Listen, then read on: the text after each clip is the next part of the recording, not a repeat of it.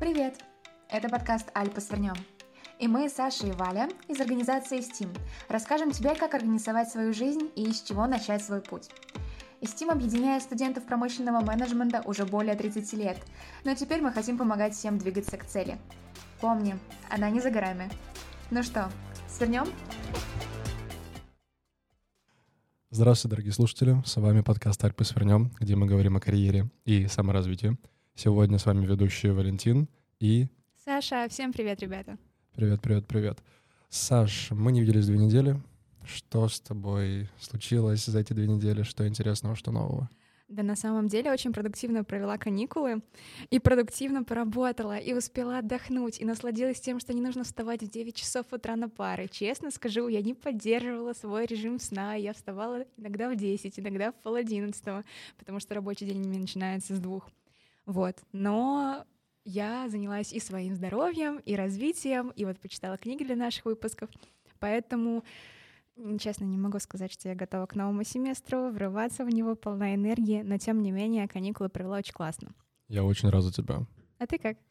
Я, я немного по-другому. Я соблюл режим. Первую часть каникул я работал что-то с 8 до 12 на партеме. А, начал вставать в 7 утра, ложиться до 12, так немного себя дисциплинировал. Начал изучать для себя продукт менеджмент углубляться в технический анализ, там каждый день работаю. Так что у меня довольно продуктивные каникулы. Использовала время с пользой. Да, и на учебу я вроде бы готов вернуться, но я не хочу, потому что я представляю, как сейчас это будет сочетать. Большое количество uh-huh. лекций, большое количество заданий будет сложно. Ты успела прочесть книгу?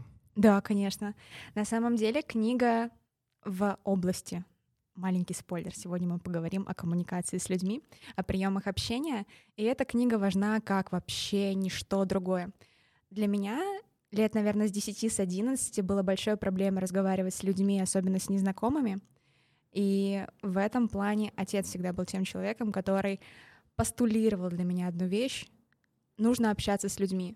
Это сделает жизнь и проще, и интереснее, и ты расширишь и свой кругозор — но вопрос, как преодолевать страх общения и как именно общаться, я думаю, что многие ответы я нашла для себя именно в этой книге, о которой мы сегодня поговорим.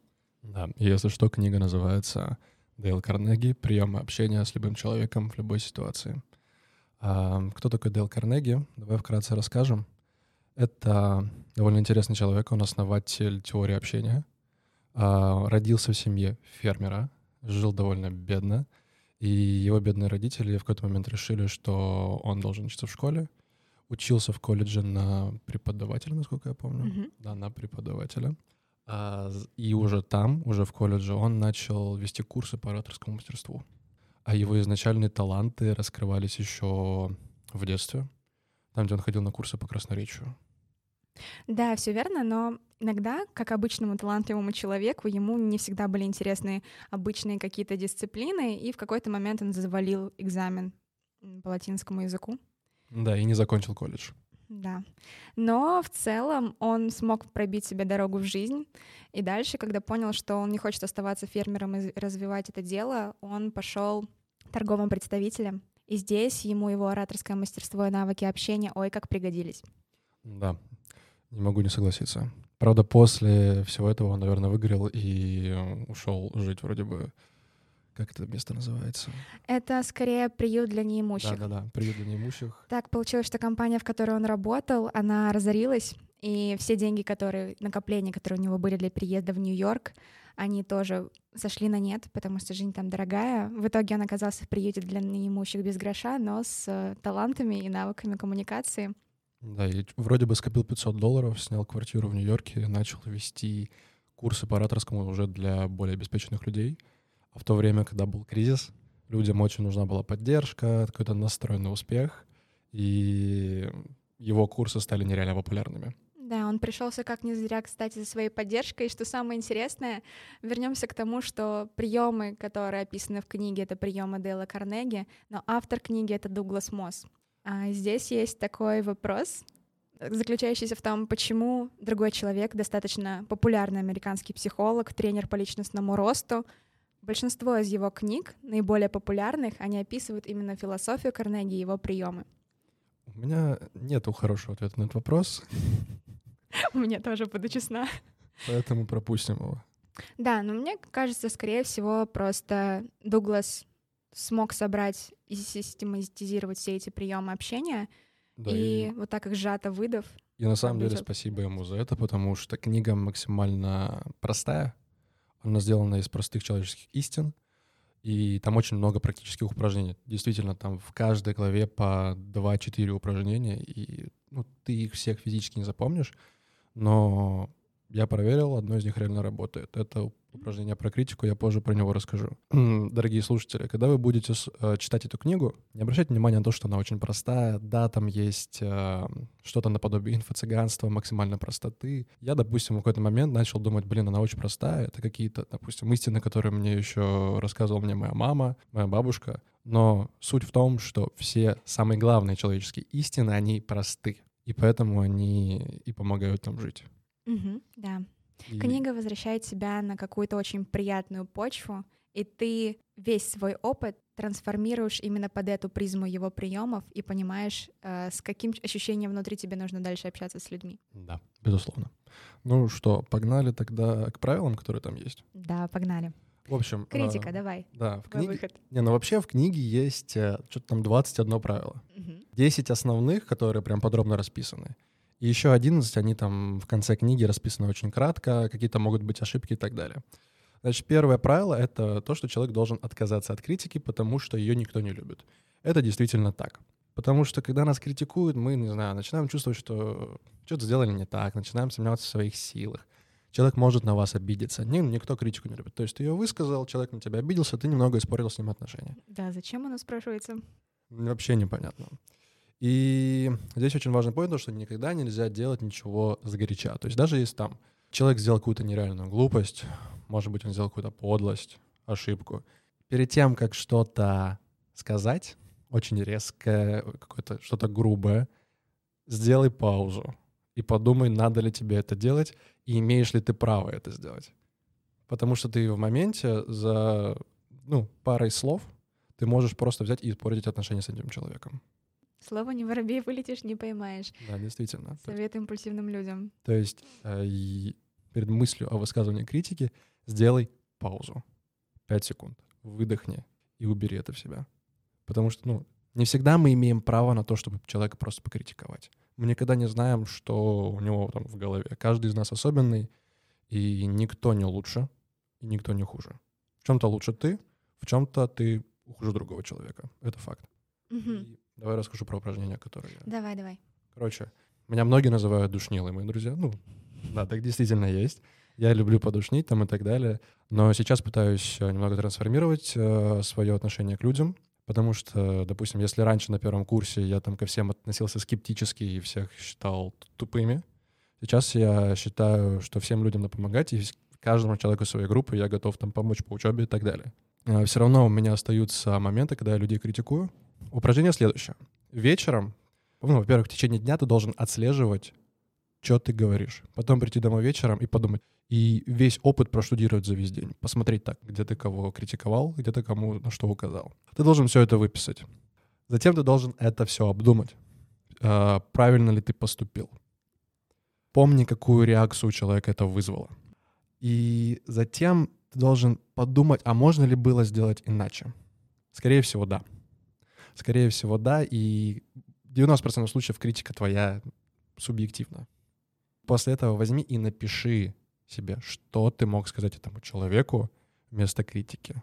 Про, а, именно противоположное мнение. Мгм. Как-то так. Я попробовал, я что-то выделил около 10 фраз. И правда, я начал думать и смотрю, зачем я это сказал человеку. Правда, не объективно. Чувак классный. Мгм. Чувак классный, чувак трудится. Ну, вот он ошибся, ну зачем? Блин, а, мне в этом плане с моей импульсивностью я научилась контролировать и держать себе и молчать, когда нужно, когда очень хочется сказать и высказать вот этот миллион критикующих комментариев, но мне все равно их нужно куда-то выплеснуть. И если я держу их в себе, это вот так вот накопительный эффект, какой-то бомба замедленной, и в какое-то время она рванет.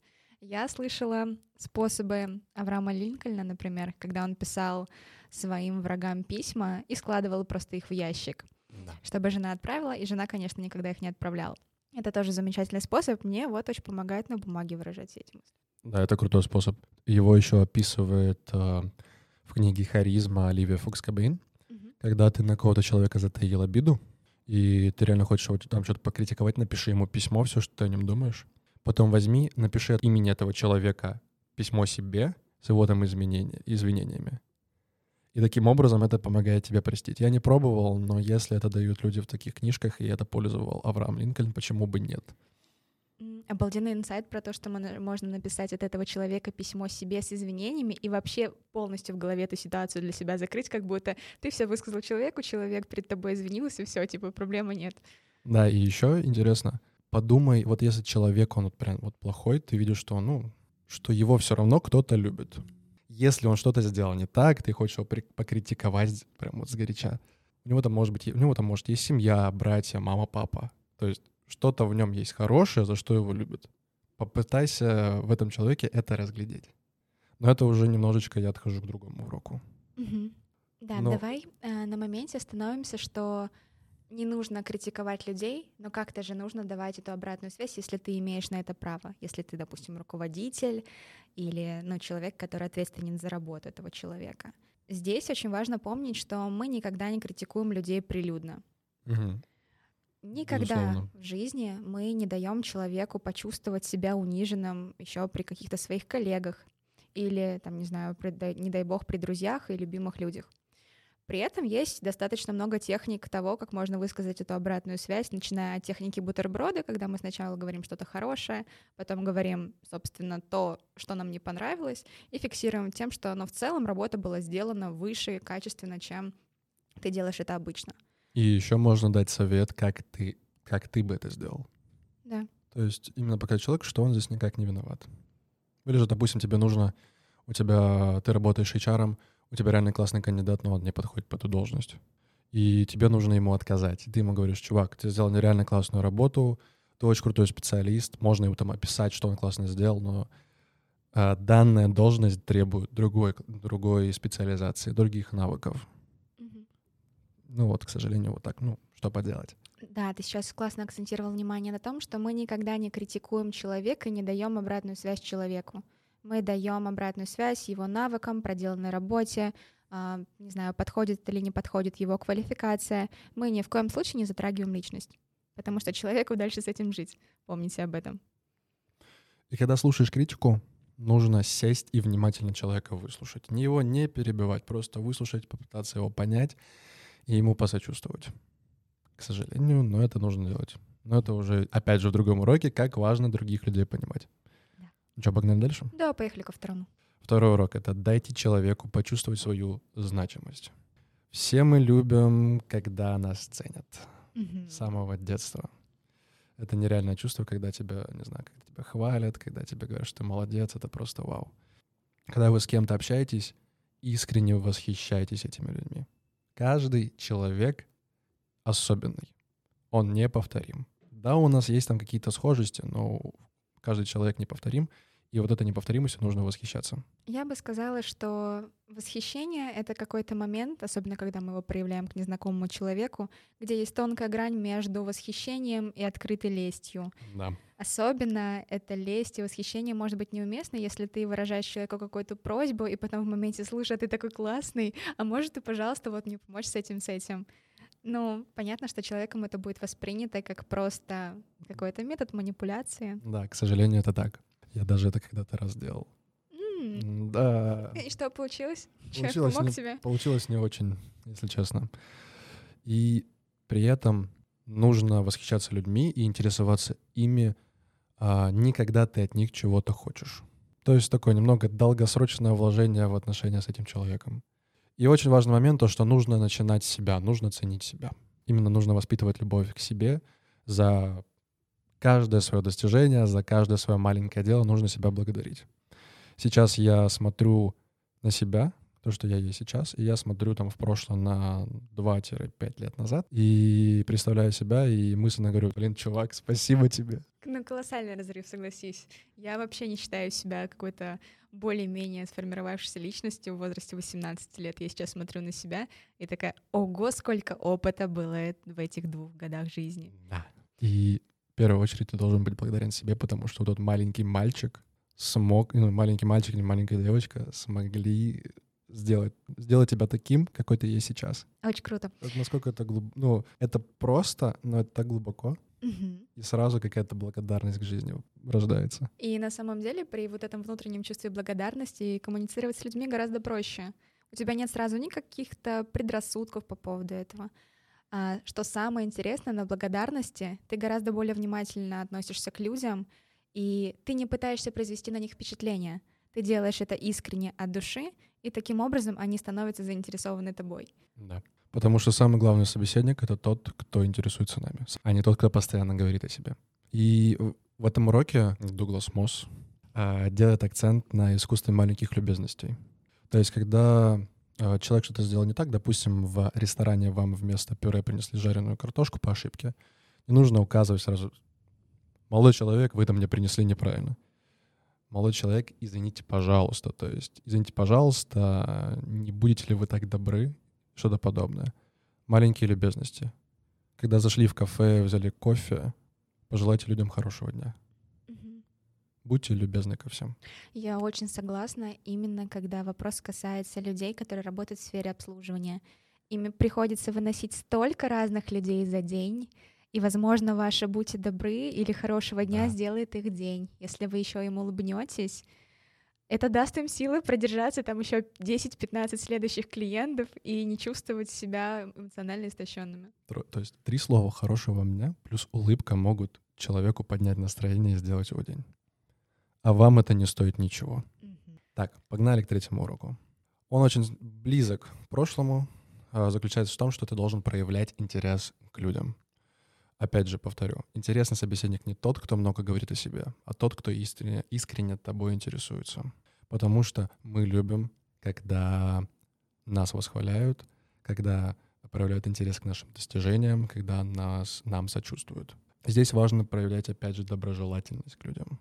То есть все, что ты вот, цени людей, восхищайся ими и будь к ним доброжелательным.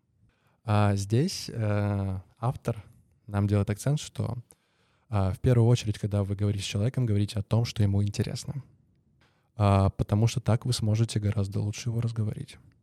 Помимо этого, вы должны запоминать их имена сразу.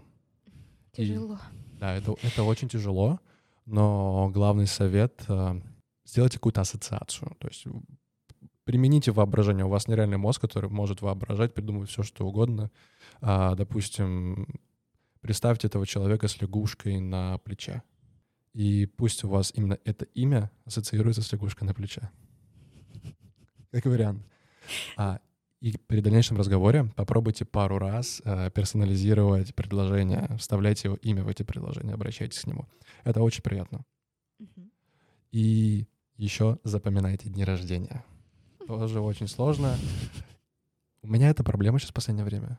У меня даже с именами проблема.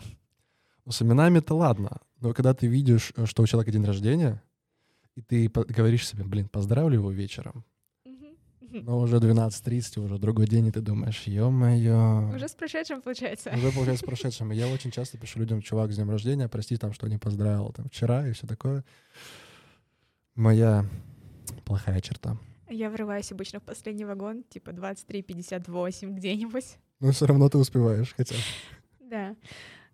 На самом деле очень важно проявлять внимание к людям. Они обожают разговаривать о себе, поэтому если вы помните, что человек, не знаю, ходил на какую-то новую для себя тренировку, видели у него в Инстаграме, что он там начал для себя что-то новое, при встрече с ним спросите об этом. Он с удовольствием расскажет, и ему будет очень приятно, что вы вспомнили о нем, что у вас есть вот эта ассоциация, что вы как будто бы в курсе, что у него происходит в жизни. Действительно, полностью согласен. Погнали дальше? Погнали дальше. Четвертый урок — давайте людям то, что они хотят получить. А, я бы здесь много, конечно, поспорил, потому что люди, которые учатся на менеджменте, они думают по-другому. Mm-hmm. Потому что здесь нам указывают, что при методе кнута и пряника не используйте кнут, используйте пряник. То есть, когда у ваши работники не хотят работать, вы должны в первую очередь понять, чего они хотят. То есть у них спросить, что вы хотите, ребята, что вам нужно. И сказать им, если вы сделаете вот это, вы получите то, что вы хотите. Главная суть этого урока. И тогда, ну, здесь мотивация... Натуральная. Натуральная мотивация, ничего особенного.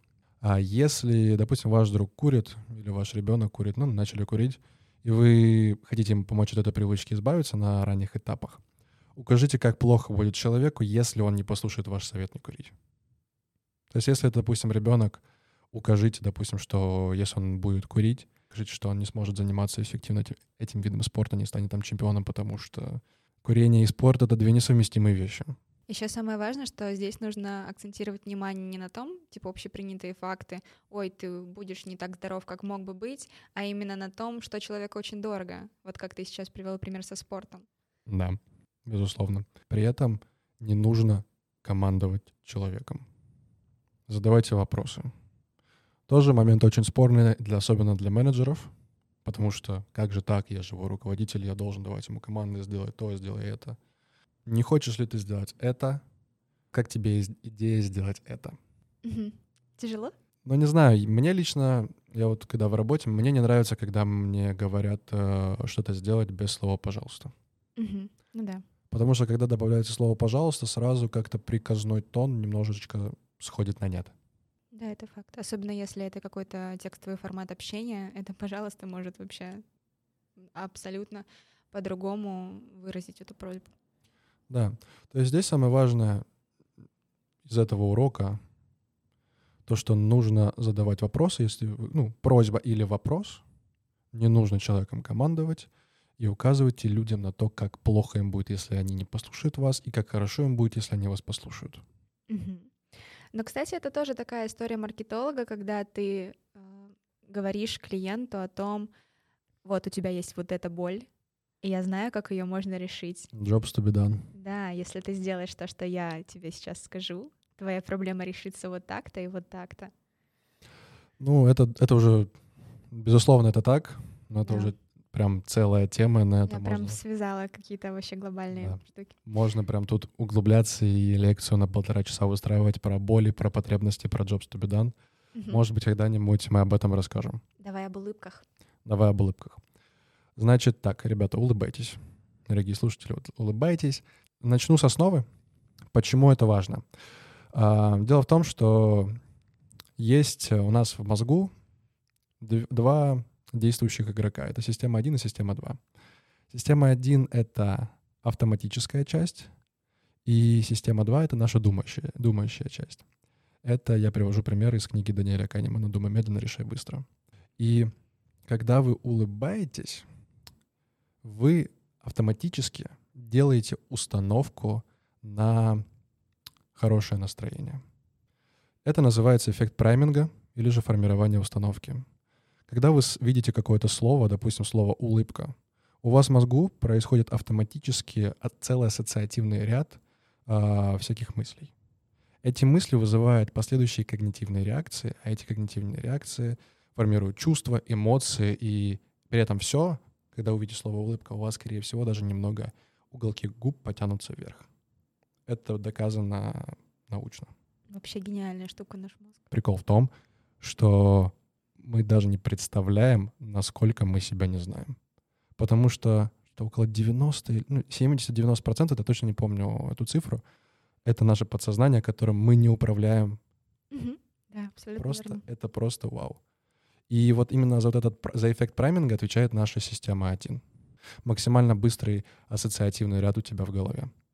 И вот ты видишь это слово, это сразу формирует э, твое ментальное состояние, твое физическое состояние.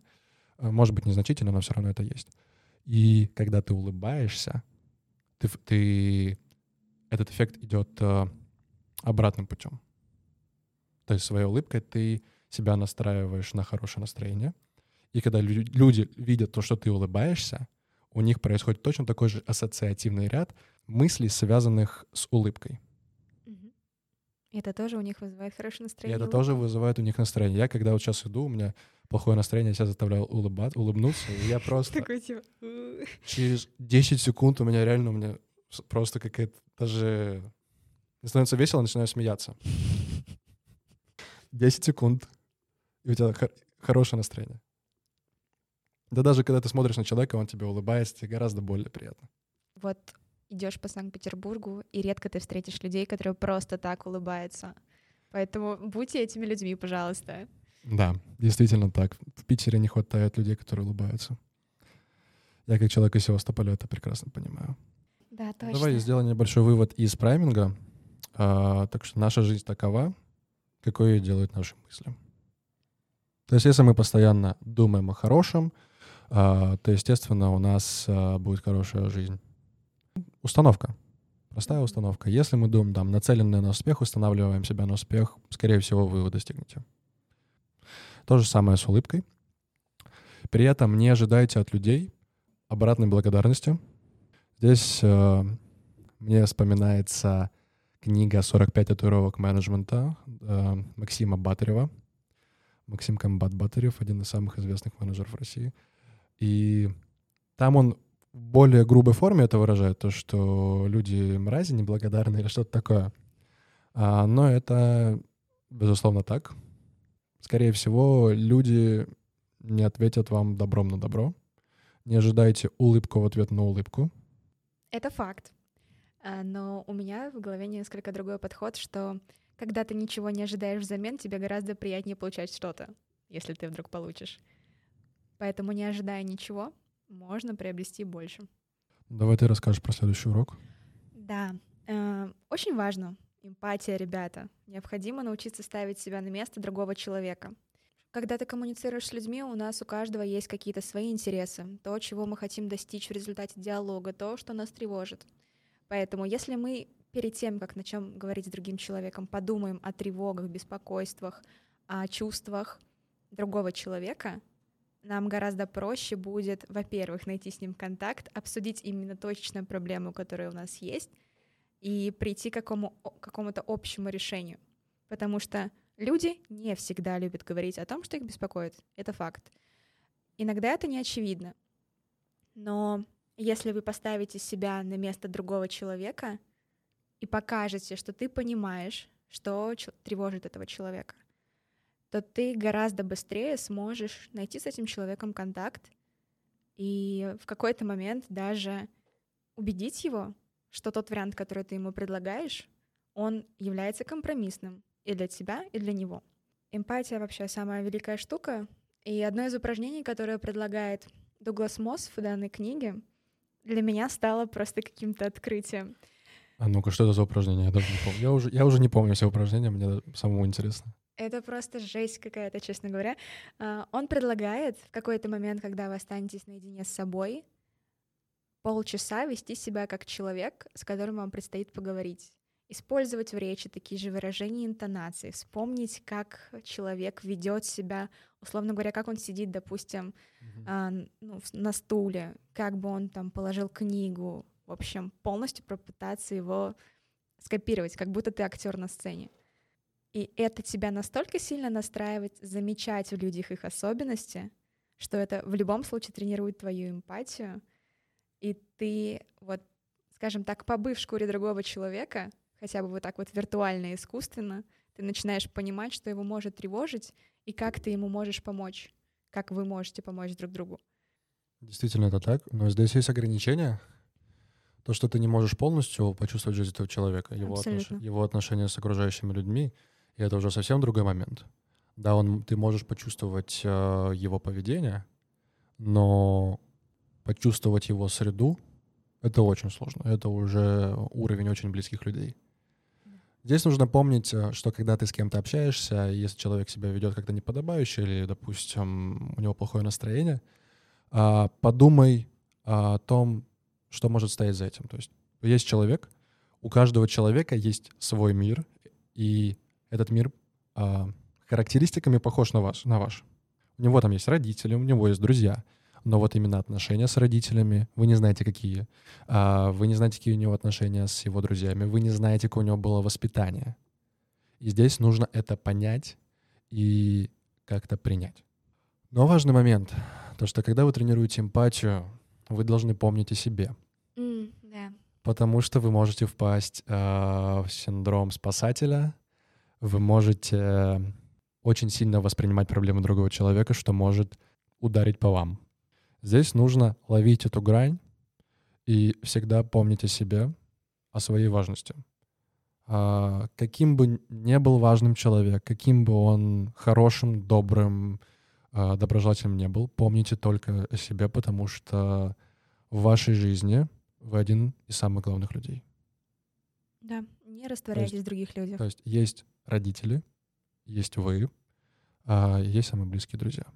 И по, мой, по моему мнению, а если мы не берем родителей, ты самый главный человек в своей жизни. Как говорит Мэтью МакКонахи, ухаживайте за своим садом. Очень важный поинт. Несмотря на всю, то есть эмпатия важна, ее важно тренировать, важно понимать других людей, но не менее важно помнить о себе. И нельзя делать так, чтобы а, сочувствие другому человеку било по вам, било по вашей эмоциональной составляющей. Все это, хорошо на балансе. это очень сложно. Поехали к седьмому уроку. Ошибки. Да, очень интересная вещь. А, нужно признавать свои ошибки. Сложно. Сложно, я сам знаю, как я не, не люблю признавать свои ошибки, ну, не любил. Но при этом мы думаем, что когда мы признаем свою ошибку, это участь слабых. То есть Вообще как это не так? Наоборот. Допустим, человек, который, если вы руководитель, и вам ваш подчиненный сказал, что вы ошиблись, как такое может быть вообще просто? Как я могу принять ошибку, которую мне дал человек, который ниже меня по статусу, ниже меня по должности? Но он же подумает, что я некомпетентен. Да, да, здесь этот опять синдром самозванца вылезает. Но признают ошибки только сильные люди. То есть признавайте, что вы были неправы. И люди это ценят. Это если- их сближает с тобой. Это делает тебя более человечным. Что, типа, Да, ты да. тоже ошибаешься? А, ну или, допустим, когда люди вас критикуют, ну, нам, нас критикуют, указывают на нашу ошибку. Принимайте ее в любом случае. Если она не оправдана, все равно ее принимайте. Это человека обескуражит, потому что люди зачастую противоположны. Здесь автор приводит пример с а, художником, который пришел э, к критику своей работой. Критик просто Разнес. разнес работу в пух и прах, и художник э, первый раз расстроился, пришел с другой картиной, но это уже было, насколько помню, это было после од- одного из уроков Карнеги. И он начал принимать свою критику, сказал, что он там что-то переделает. В какой-то момент критик начал его переубеждать. Чувак, ну не все так плохо, в принципе, картина хорошая, но да, там есть минусы. Вот, и в конце концов художник взял картину, начал уходить, в итоге критик его остановил, сказал, что хорошая картина, и купил у него картину. Кайф. Просто вау. То есть люди противоположны. Очень важный поинт. А если критика не объективна, ее тоже нужно принять, но при этом в этой главе, именно вот в этой части книги, Дуглас об этом не говорит, но это говорит в конце. То, что если вы понимаете, что вы правы, при этом человек вас критикует, довольно сильно критикует, извинитесь перед ним за то, что заставили его испытать такие эмоции, а потом ему объясните, ну, чувак, вот тут вот это не моя вина. Я прошу прощения, что я у тебя вызвал такие негативные чувства, но давай будем объективны. Вот. А, тоже интересный момент. Любую критику принимаем, ошибки свои признаем и помним, что люди противоположны. Будьте самокритичны. То есть а, требуйте себя за все свои ошибки. Если ты понимаешь, что ты сделал ошибку, не нужно насчет нее расстраиваться. Нужно объективно на нее взглянуть. Что ты сделал не так. А, нужно понять, как ты мог бы ее исправить. И понять, что ты можешь сделать в будущем, чтобы, если это тебе встретится, не сделать эту ошибку снова. Это уже принцип проактивности из э, семи навыков высокоэффективных людей. Будьте проактивны, изучайте свои ошибки, чтобы не делать их в будущем, и не расстраивайтесь из-за них. Все мы делаем ошибки, даже если мы берем публичных ораторов. А, одно из самых э, важных утверждений на курсах ораторского мастерства — не бывает идеальных выступлений. Все делают ошибки. Где-то вы запнетесь, где-то кашляете, все пойдет, ну, не пойдет по плану. Важно об этом помнить. Даже если вы спортсмен, если вы, допустим, вы баскетболист, и вы взяли, отдали передачу не так и сделали ошибку, не нужно из-за нее расстраиваться. Если бы я это знал четыре года назад, я даже не знаю, как бы у меня что сложилось, но все равно нужно ошибки принимать. Так, восьмой урок. Откажитесь от приказного тона. А, уже упоминали, Да. то есть не нужно людям приказывать, и вместо приказов задавайте вопросы. То есть не хотел бы ты что-то сделать, как ты смотришь на то, чтобы сделать это, это, это. А при этом можно помочь собеседнику прийти к нужной идее. То есть а, у вас родилась какая-то мысль, вы понимаете, что этот человек сделает эту мысль, сделает эту, например, проект хорошо. В разговоре с ним укажите, что есть какая-то проблема, пусть он скажет вам варианты решения, наведите его вопросами и аргументами на решение, которое нужно вам. Чтобы этот человек понимал, думал, что именно он пришел к этому выводу сам по себе, а не вы. И еще очень классно будет после этого сказать ему ну, таким образом, вот как ты сейчас объяснил, это даст человеку почувствовать, что он с этой проблемой справится лучше всего. Да. Он почувствует свою значимость. Безусловно, безусловно. То есть э, здесь, когда ты задаешь человеку вопрос, не хочешь ли ты сделать это, э, ты учитываешь его интересы, учитываешь его время, учитываешь его загруженность. При этом э, здесь нужно, если вы руководитель, у вас есть команда, которой вы поступили так, дали проект, пусть человек оценивает себя сам, оценит свою эффективность сам. И в конце, по окончании работы, нужно человека поощрять. Хвалить людей — это сложно. Хвалить людей сложно, поэтому мы переходим к другому уроку. Да. Мы оставим самое сложное напоследок. Взывайте к благородству в других и сами будьте благородны. Смотрите, почему важно благодарить людей? Опять же, мы любим, когда нас хвалят. Мы любим, когда наш результат оценивают. А еще мы любим, когда его оценивают публично. Потому что мы все равно мы биологические как бы виды. И мы любим, когда в стае мы занимаем хорошее положение. Да. Вот. Как высказался один из э, преподавателей школы Яндекса, мы эмоциональные животные.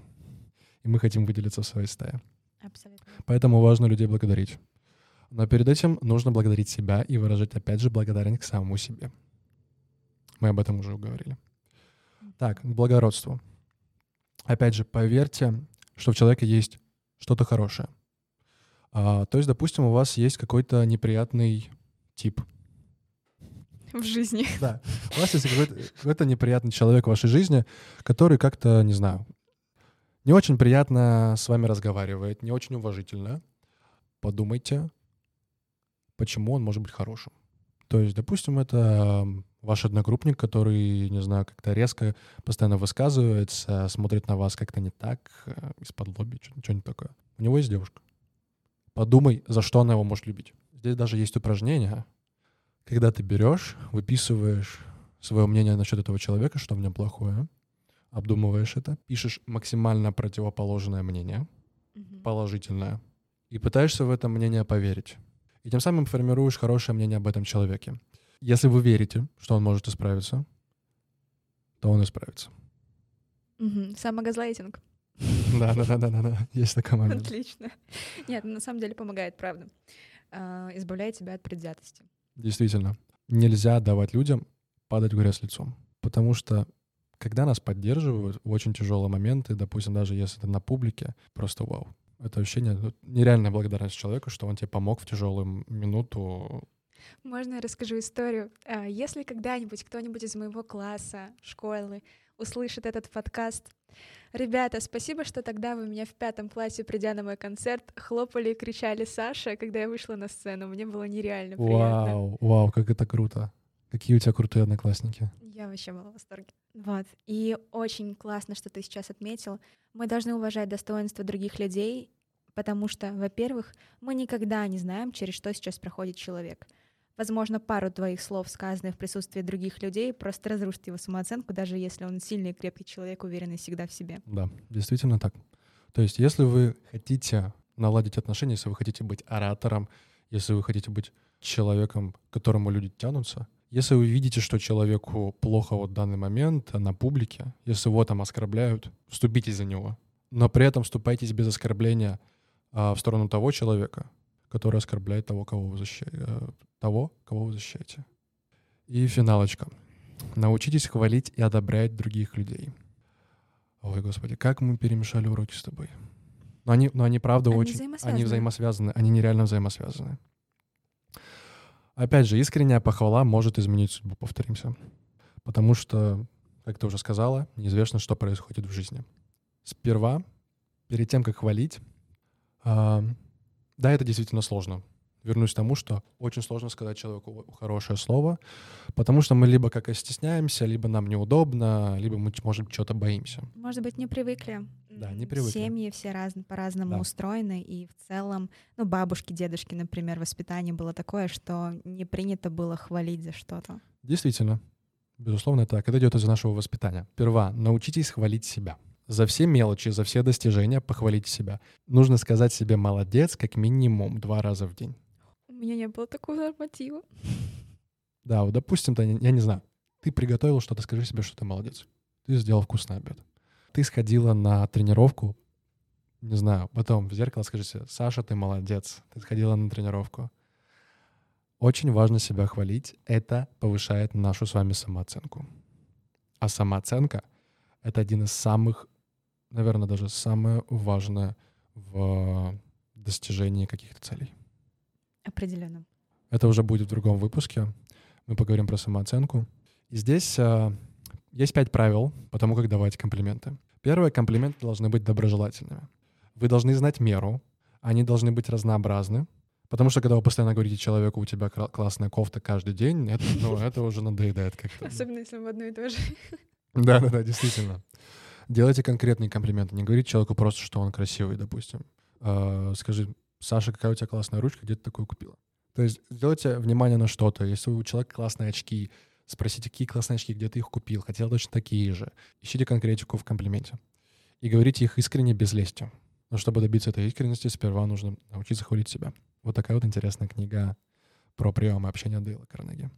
И на самом деле там есть еще очень много всего.